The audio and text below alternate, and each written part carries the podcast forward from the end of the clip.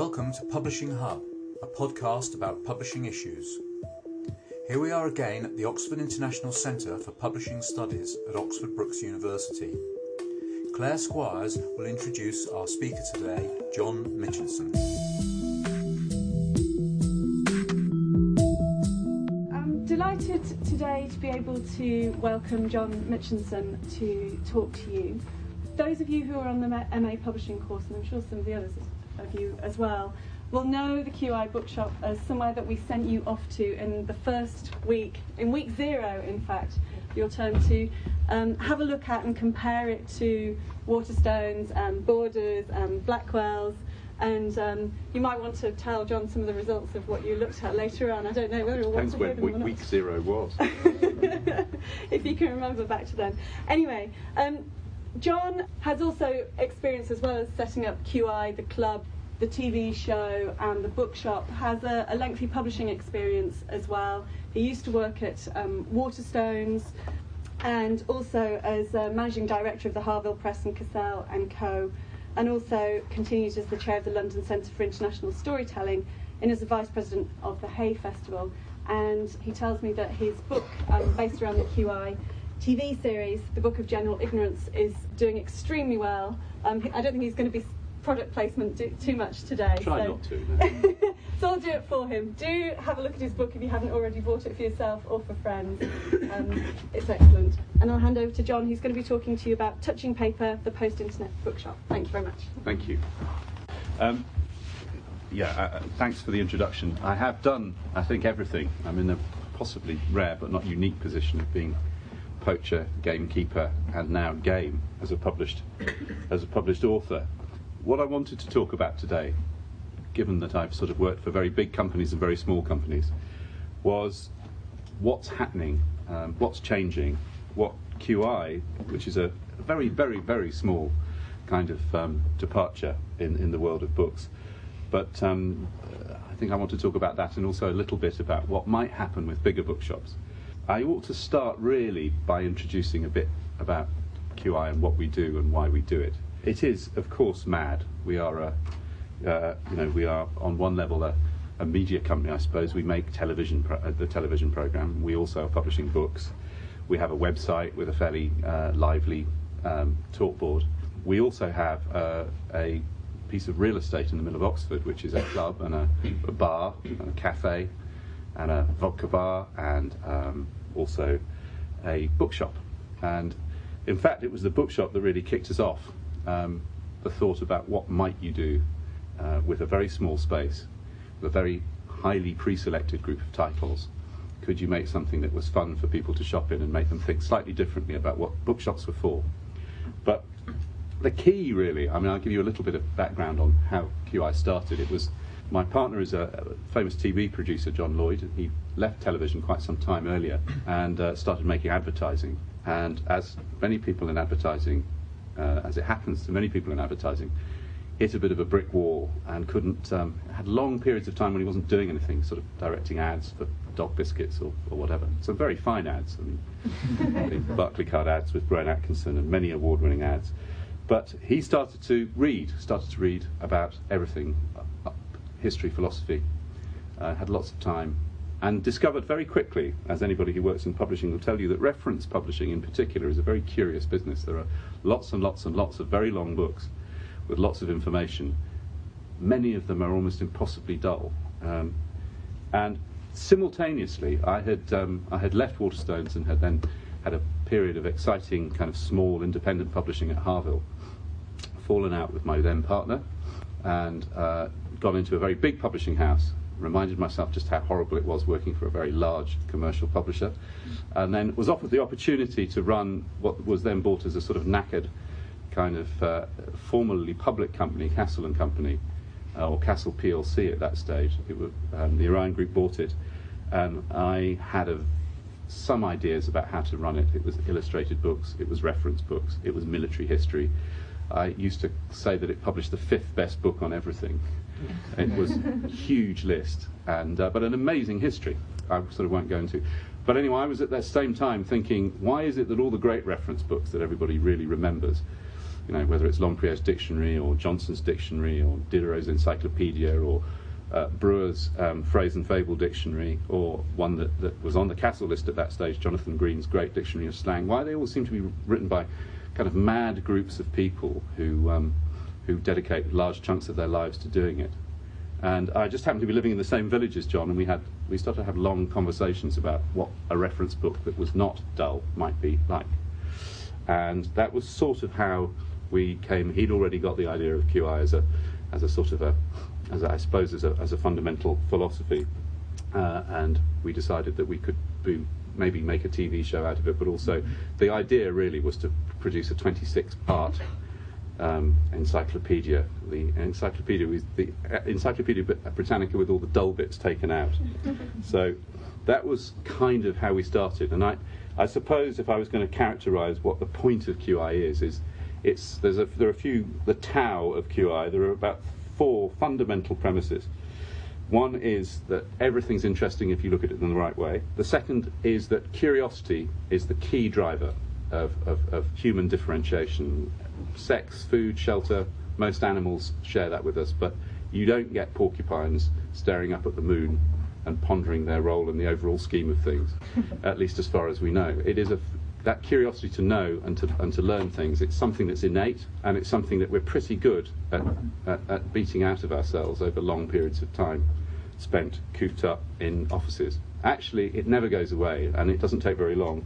As I discovered sitting drinking at the pints with John uh, two facts from our first conversation about QI sort of won me over. One was that was about the history of basketball, where he um, he told me that for the first 20 years, it had not occurred to anybody to cut a hole in the bottom of the basket.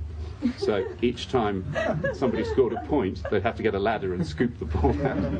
Uh, and the second was that kangaroos had three vaginas. Two of which were, were, were, kind of functional, and one nobody had any, any idea what the use of it was for.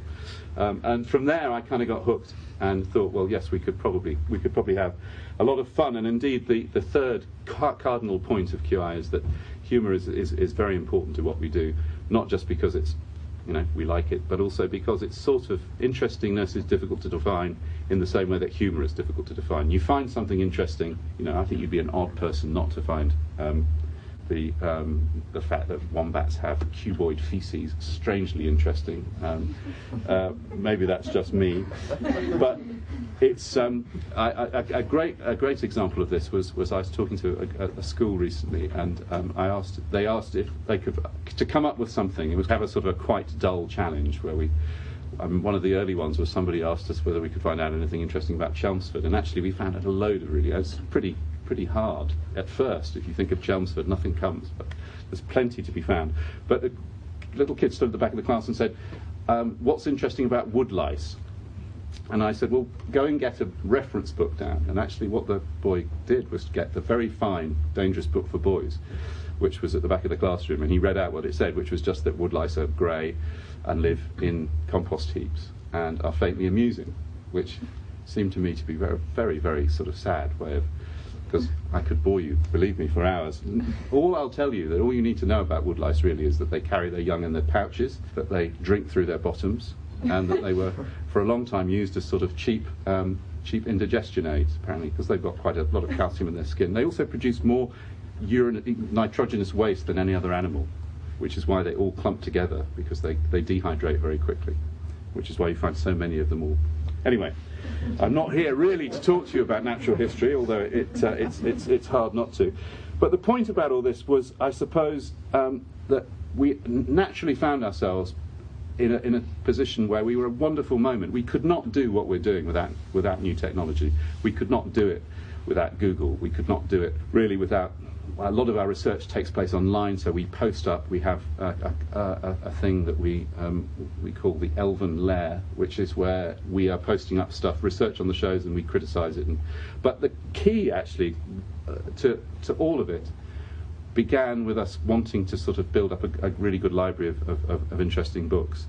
And I suppose that's the kind of uh, that's the, the the point of what I'm really here to talk about today, which is that we still use books I mean, we, of course, rely a vast amount of research on the, on the, on the web, but we always try and get a secondary book source.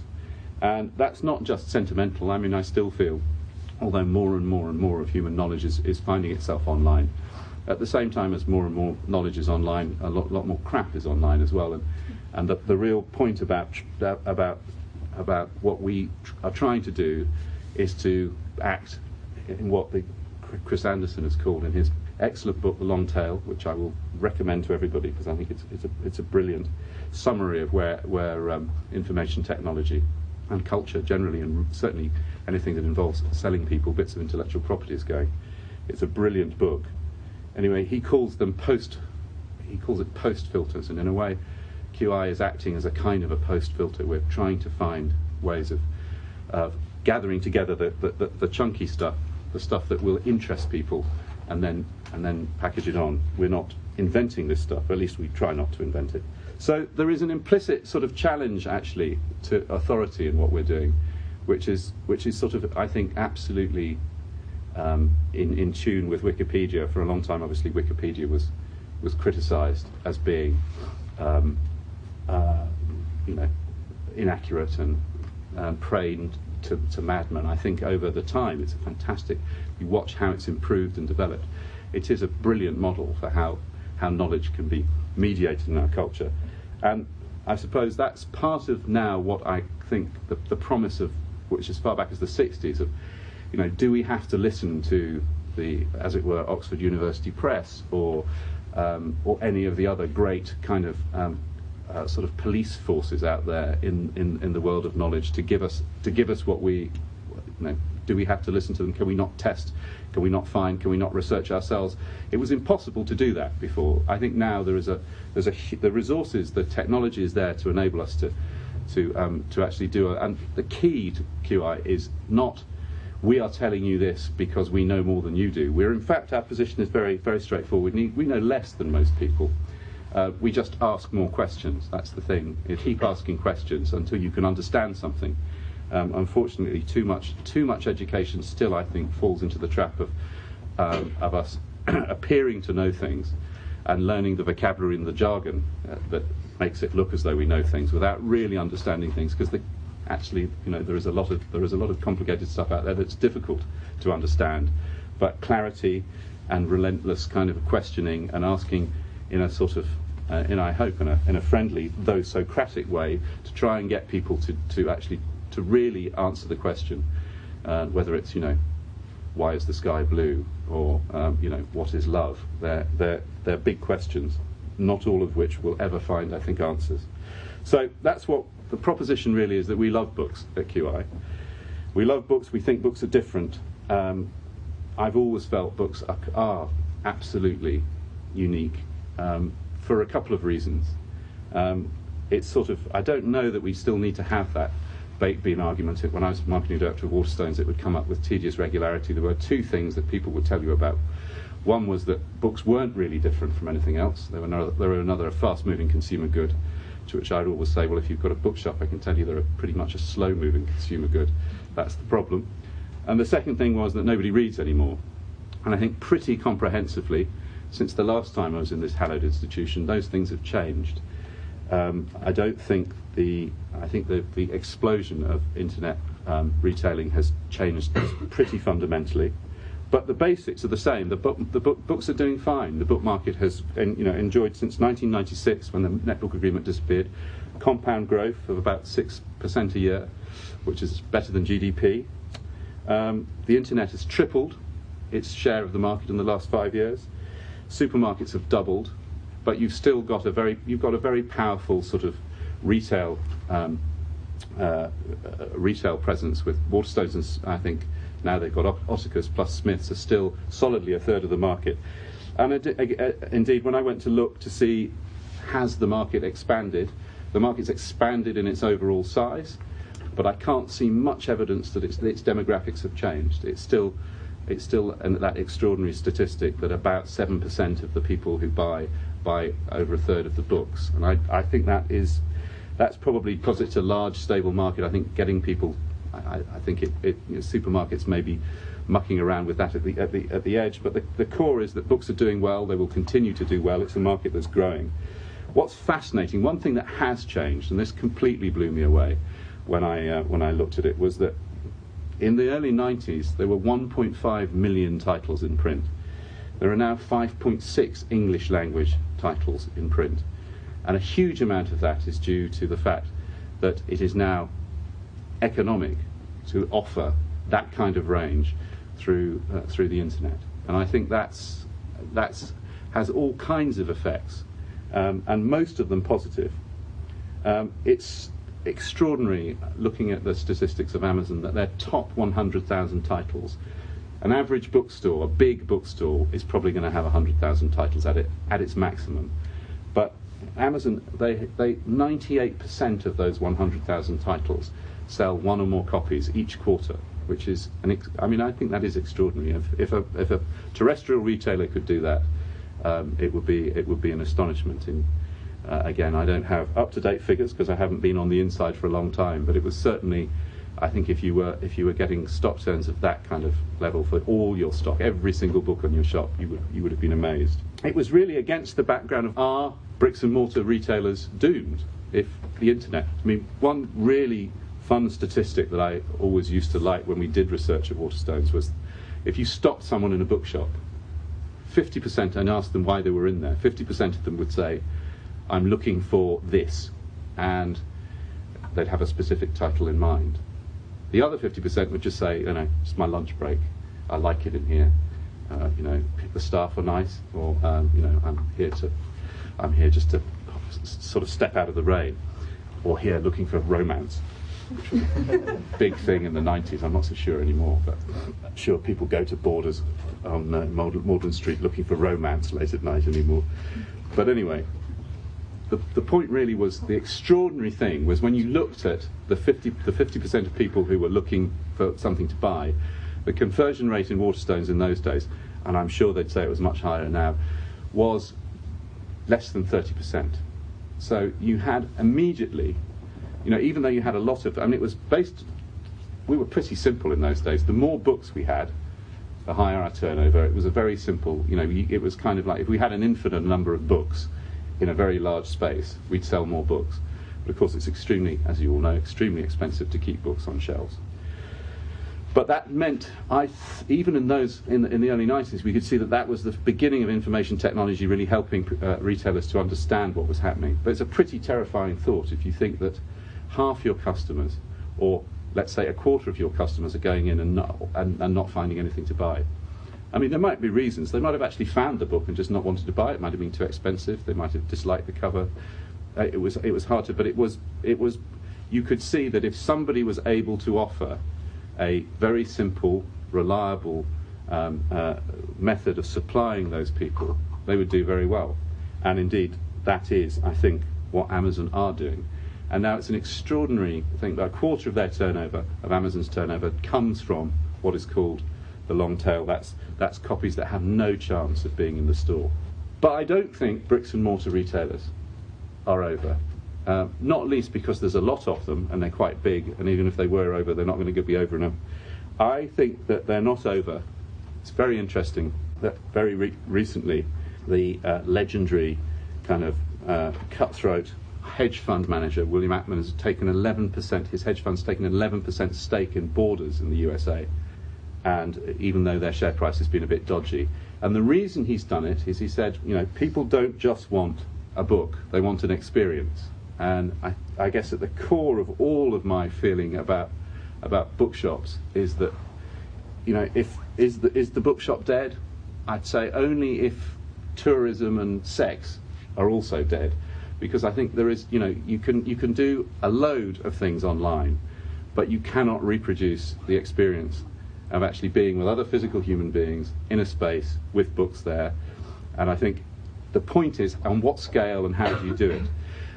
The challenge really for us, grandly titled the Post Internet Bookshop at QI, was I had become pretty terminally bored with large bookshops, going into them, trying desperately to sell the genius books that we were publishing at all the various publishing houses I worked at, increasingly feeling that the, the tail was wagging the dog, and not really as any more enjoying the experience of shopping in a lot of the places because they just seemed to be silted up with very large amounts of the wrong stock. Because one of the great sort of um, mantras in the early days of Waterstones is it's, it's not just having the right books, it's having fewer of the wrong books.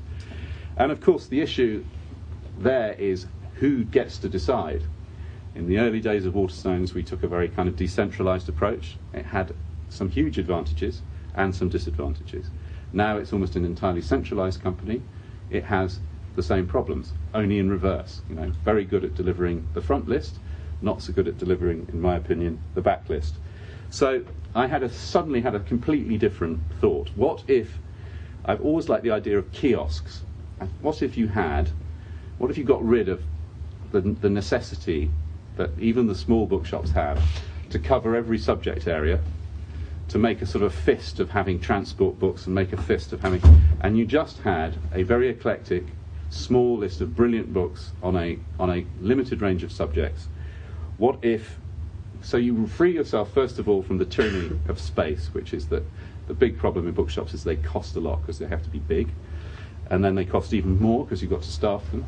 So the idea was if we had a book kiosk, a bit like a whelk stand, uh, where we change stock regularly, and the idea was every time you came in there would be something different, and there was a, absolutely no chance of you, if you wanted to catch the eye of the assistant, you'd absolutely do that because there was nowhere for them to hide because they're in the right in the middle. Whether you might actually come up with uh, a, a something that worked, and and that made people think a little bit differently uh, about what was possible in a bookshop. And we also had a very small space to put it in. But I liked the idea of almost setting yourself a small space and a limited. There are only 2,000 titles in the shop, and we're quite strict about not increasing that. So if you if title is added to the stock, and then it ha- another one has to go. And the way we selected it was just to have a series of pitched battles um, where we each had to sort of stand out for books that we loved. And actually, over the course of the last two years, the stock has changed quite dramatically because various people who, whose tastes were perhaps more woven into the fabric of the stock have moved on, and therefore other tastes have come in. And um, increasingly, also, there's a there's a more interactive with the um, with the in, more interactive relationship with our with our customers. So it was, you know, it was it was small. It was full of books that we we thought were good. It was, I suppose, moving from what Chris Anderson calls the great move from hits to niche. So what matters now, if you're you know buying online, is a lot less. You're not just going on there to buy the, the small head, the, the titles that are getting all the promotional spend. You're perhaps going to look at, at, at, at, at titles in a subject area that you're interested in.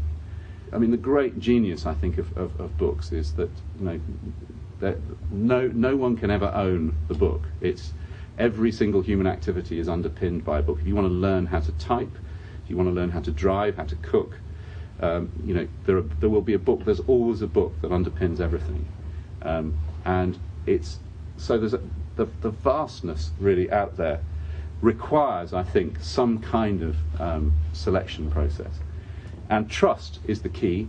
Any kind of recommendation always comes from trust. And it seems to me if you can keep that trust chain as small and as tight as possible, so that people know that there are the human beings who are making these decisions, then you have a chance of maybe selling them. And I guess the bottom line really is how's it working? Well, it's working. It's working. I have to say, remarkably well. It's beating all its targets. The targets are not, you know, we're not in a position to take over um, Blackwell's yet. Um, I think it would be fair to say we wouldn't want to. But we have, you know, we can take, again, there's no point in us trying to do. The nice thing about this, I know there was this, this, this uh, what's called the ragu effect in America, where the leading spaghetti sauce was called ragu. And cleverly, what people didn't do was to try and make something that was just like ragu but was different. They made lots of different styles of spaghetti sauce, and what happened in the end was the whole market for spaghetti sauce. People suddenly realised that they didn't want to make it themselves and wanted to buy different kinds, and it, and it expanded. There's no point in us trying to beat up uh, our opposition. We'd never discount, just no point in doing it. So what we try and do is to, is to, is to make our stock more interesting, to find things that other people, and then to push those. Or if there are books like The Dangerous Book for Boys, which we do like a lot, We have sold now, I think, 50 copies of that in our little, in our at full price, which is completely nuts because you can buy it for, uh, I think today it's at 60% off on Amazon, or you can go around the corner and get it 50% off in Waterstones. But it just shows you that there is a kind of, uh, what you hope is developing is a sort of a, a loyalty, and I'm there and I may as well buy it anyway. So it's not just that we avoid everything that's popular. In fact, what we're trying to do is to find things that are potentially popular that other people haven't put on their tills because we have, we to be honest, and this I enforce this very strongly. We have, um, you know, there's no point in us having reps to come and visit. We, we, you know, we talk to publishers quite regularly, and we've now got fantastically good relationships with lots of very small publishers, um, both here and in America. So we do a lot. We do a lot of importing uh, legally, um, mostly uh, books from America because, again, it's a, an area that isn't being represented elsewhere. Um, but I would say at the moment, um, on our bestseller list, I mean, one fantastic result this year was because of the complete madness of one of our booksellers, Tomasz Kluszyński, who was a great Zbigniew Her- Herbert fan. We sold over 320 copies of Barbarian in the Garden, which is a wonderful uh, travel book. Uh, um, mostly uh, mostly about uh, about Tuscany and Italy, which I completely completely commend. But it's just pure madness. He just tried to sell it to everybody, even if he'd already sold it to them. And it kind of it was sort of we called it we called it sort of Polish hand selling, um, which which worked. But at the moment, apart from the dangerous book for boys, we've got a great little book called uh, Overheard in New York, which is an American import, but it's just collection of conversations that people have overheard on subways, and and it's a. Uh, alongside that, not quite as good now he's resigned, but we've sold about 30 copies of a little hardback called Pieces of Intelligence. By you see, you're going to get actually the real point of this is you're going to get Christmas shopping recommendations. That's why I really hoped you would all pay attention. Pieces of Intelligence. It's they've taken chunks of Donald Rumsfeld's speeches and turned them into and, and versified them so they look like beautifully produced kind of parodies of short existential poems, and it works brilliantly. I have to say, that's great fun. Um, I think we're not the only shop to be onto Scouts in Bondage, but it is a marvellous book of sort of late 19th century, early 20th century, unintentionally hilarious, sometimes obscene covers um, of, of, books. Um, girls who were famous queens, that kind of thing. There's a great book by Pauline Kiernan.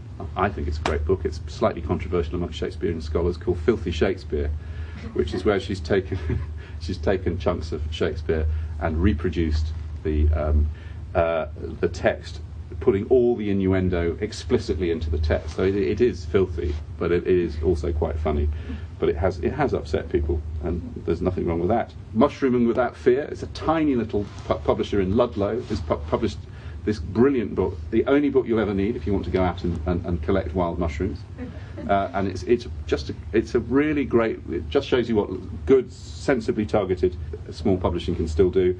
And then we've got also, we, you know, like every other shop, we have events, we've got signed copies, they all, they all fly off the shelves. On the children's book side, we do, we we we've pioneered really importing, we have I don't know how many of you have been into the shop, but we have a section in the shop called Prize Winners, which allows us to put fiction and non-fiction together, which is something we've always always liked to do. I mean, the idea of the categories is is we change them quite regularly because they, they after a while they begin to irritate even us, and it is of course a perverse way of categorizing books. But I still some of the ones that stay are interesting. Um, we've we've got we've got um, you know book club classics sort of works because it's just a really it tends to be a really good popular contemporary fiction section uh, avoiding the midlife crisis seems oddly popular at the moment, where you have a combination of, as it were, Richard Ford sort of novels of, of, of, of uh, uh, life in New Jersey alongside kind of um, self help books.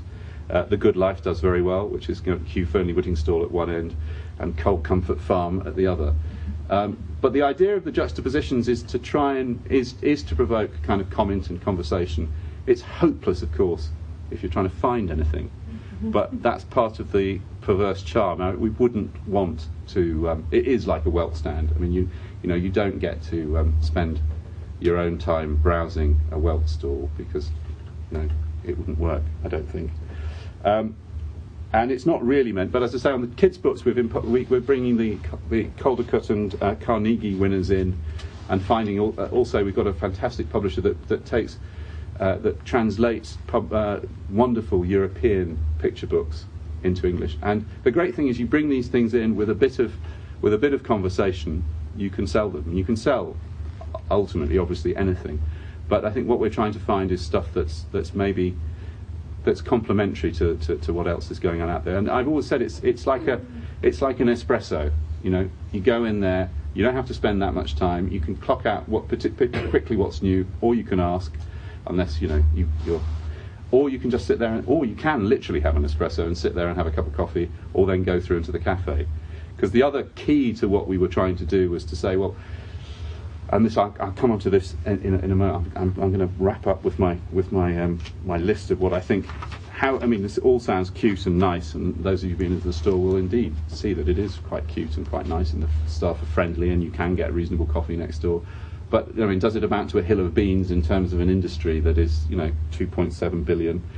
Well, the answer is obviously not overnight. But I do think that the point about coming and talking to you today was that I do think that there are a few little things in what we're trying to do. And certainly, you know, sitting on a now on a TV show that was watched by four million people at the weekend and a, and a book that seems to be doing well, you know, we're not we're not getting everything wrong. What I think is is wrong with most bookshops as they stand at the moment is that they are dull. And the reason they are dull is the reason that the internet is not dull, because the internet is much more driven by us than it is by publishers and retailers figuring out what how they can shift market share around so they can both try and maximize their their money. But basically, bookstores are if if if if, if I was going to my sort of prescription for bookstores would be they're a fantastic potential opportunity there to apply some of the some of the, the things that we've tried to do. They should be academies of interestingness they should be centres for real, for promoting actually people's self-development, education, and, and entertainment. They, they're, they're quite big. I don't believe that they need to be as full of books as they are, because I don't believe that actually, in the long run, that they are going to. That, that I think that the internet will will taper off. I don't think the internet will become 60% of how we buy books, but I think there is an opportunity, certainly at the, at the sort of top end of the market, for bookshops to do something a bit more interesting. Like, you know, there's a blog every, apparently there's a blog, a new blog starts every second somewhere in the world. You know, there is an extraordinary opportunity, I think, for bookshops to go back to being local and using the technology, using the, the, the tools that we now have. They should, for sure, have a load more I mean, why do you why do you need internet cafes when you could have that space given over in bookshops? Now, my ideal bookshops, they would have 50% of it would be space for books. The other 50% would be given over to cafes, to having screens, to running cinemas. I mean, there's a whole, I think, possibility now for having using bookshops to, to show really interesting films that get distribution nowhere else. Yes, of course, we can all go and see them. Uh, we can all buy the DVDs, but we don't. Um, you know, it's it's. It, so I think uh, in terms of reconfiguring the space, you could make bookshops a much more attractive, a much more. The, the, the, best bookshops always have this strange kind of position in a community where they're, um, they're neither quite kind of, you know, the force of mammon, nor are they quite the public library. It's that sort of third place thing. They're places where you can go, places where you can meet people, places where you can talk to other human beings. They should be surgeries as well. They should be, you know, there should be places where knowledge about books can be pooled. I don't see why now, if you have, let's take, let's take, if you took a, a business section or a or a poetry section in a bookshop, you could open that up. You should put the the, the online and the, as it were, the offline could begin to gel. Why not review in, on a store by store basis, if you've got a big store, what your readers, the people who are, who are signing up, using the idea of of basically of social networking, which is huge, as we all know. Sign people up to your club, sign them up for events, get them involved in the st- selection of stock, get them involved, and actually start to interact with your customers rather than simply expect. Look, I love the staff in, in Waterstones as much as the next person, but it is tough call if you're straight out of college or not even out of college and you're 20 to put together a brilliant business section or a brilliant But instead of having all these decisions being made remotely uh, uh, at the centre, you could be using technology and bookshops could transform their function and their role, I think, in, in, in, the local communities, and still, I'm sure, turn a, a, a, tidy profit because the internet isn't going to get, go away. But I do think that people coming together and talking and picking up, and as the title of the speech was, touching paper, it's tremendously important, I think, to interact with books. That isn't going to change. You know, people have written books off, they write books off every single new technology that is ever invented will kill the book off. It was it started oddly enough with the music hall in the late 19th century. Then it was, um, of course, going to be radio. Then it was going to be television. Then it was going to be video. For a while, if you remember, rather amusingly, it was going to be books on CD. Um, each time, actually, what books do is they become complementary. They, be, they, they find a way of working in a complementary relationship with other media.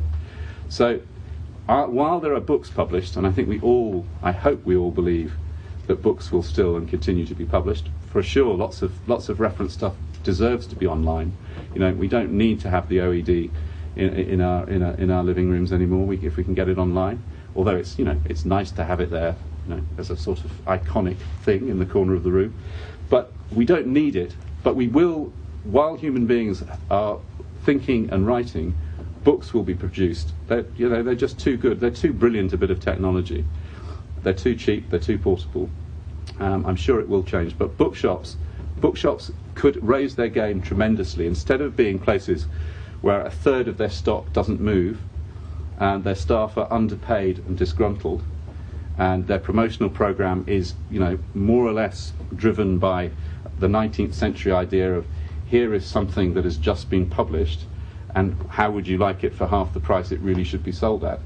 Um, I was always told that marketing was about getting people to pay more for products rather than getting them to pay less. But all the effort now in publishing is going into pushing frontlist titles, and that will have to change because, in the end, in the long run, what the long tail tells you is there is incredible demand out there for, for, for books. I mean, the, the, the, fact that there are three times as many in print now than there were 10 years ago is an astonishing, an astonishing truth and bookshops could do a lot more to reflect that. I had a fantastic quote which I couldn't quite fit into the demonstration about books from the great Puritan Bulstrode Whitelocke, but for company, the best friends, in doubts, counsellors, in damps, comforters, time's perspective, the home traveller's ship or horse, the busy man's best recreation, the opiate of idle weariness, the mind's best ordinary, nature's garden, and the seed plot of immortality.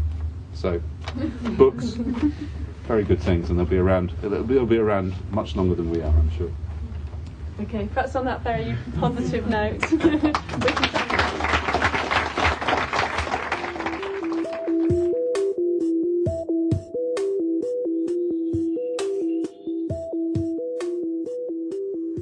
Further information about the Oxford International Centre for Publishing Studies can be found on our website ah.brookes.ac.uk slash publishing. The music for today's podcast was provided by Gahnah, spelt G-A-H-N-A-H. Further information can be found on the website www.podsafeaudio.com. This is Chris Jennings signing off for Publishing Hub.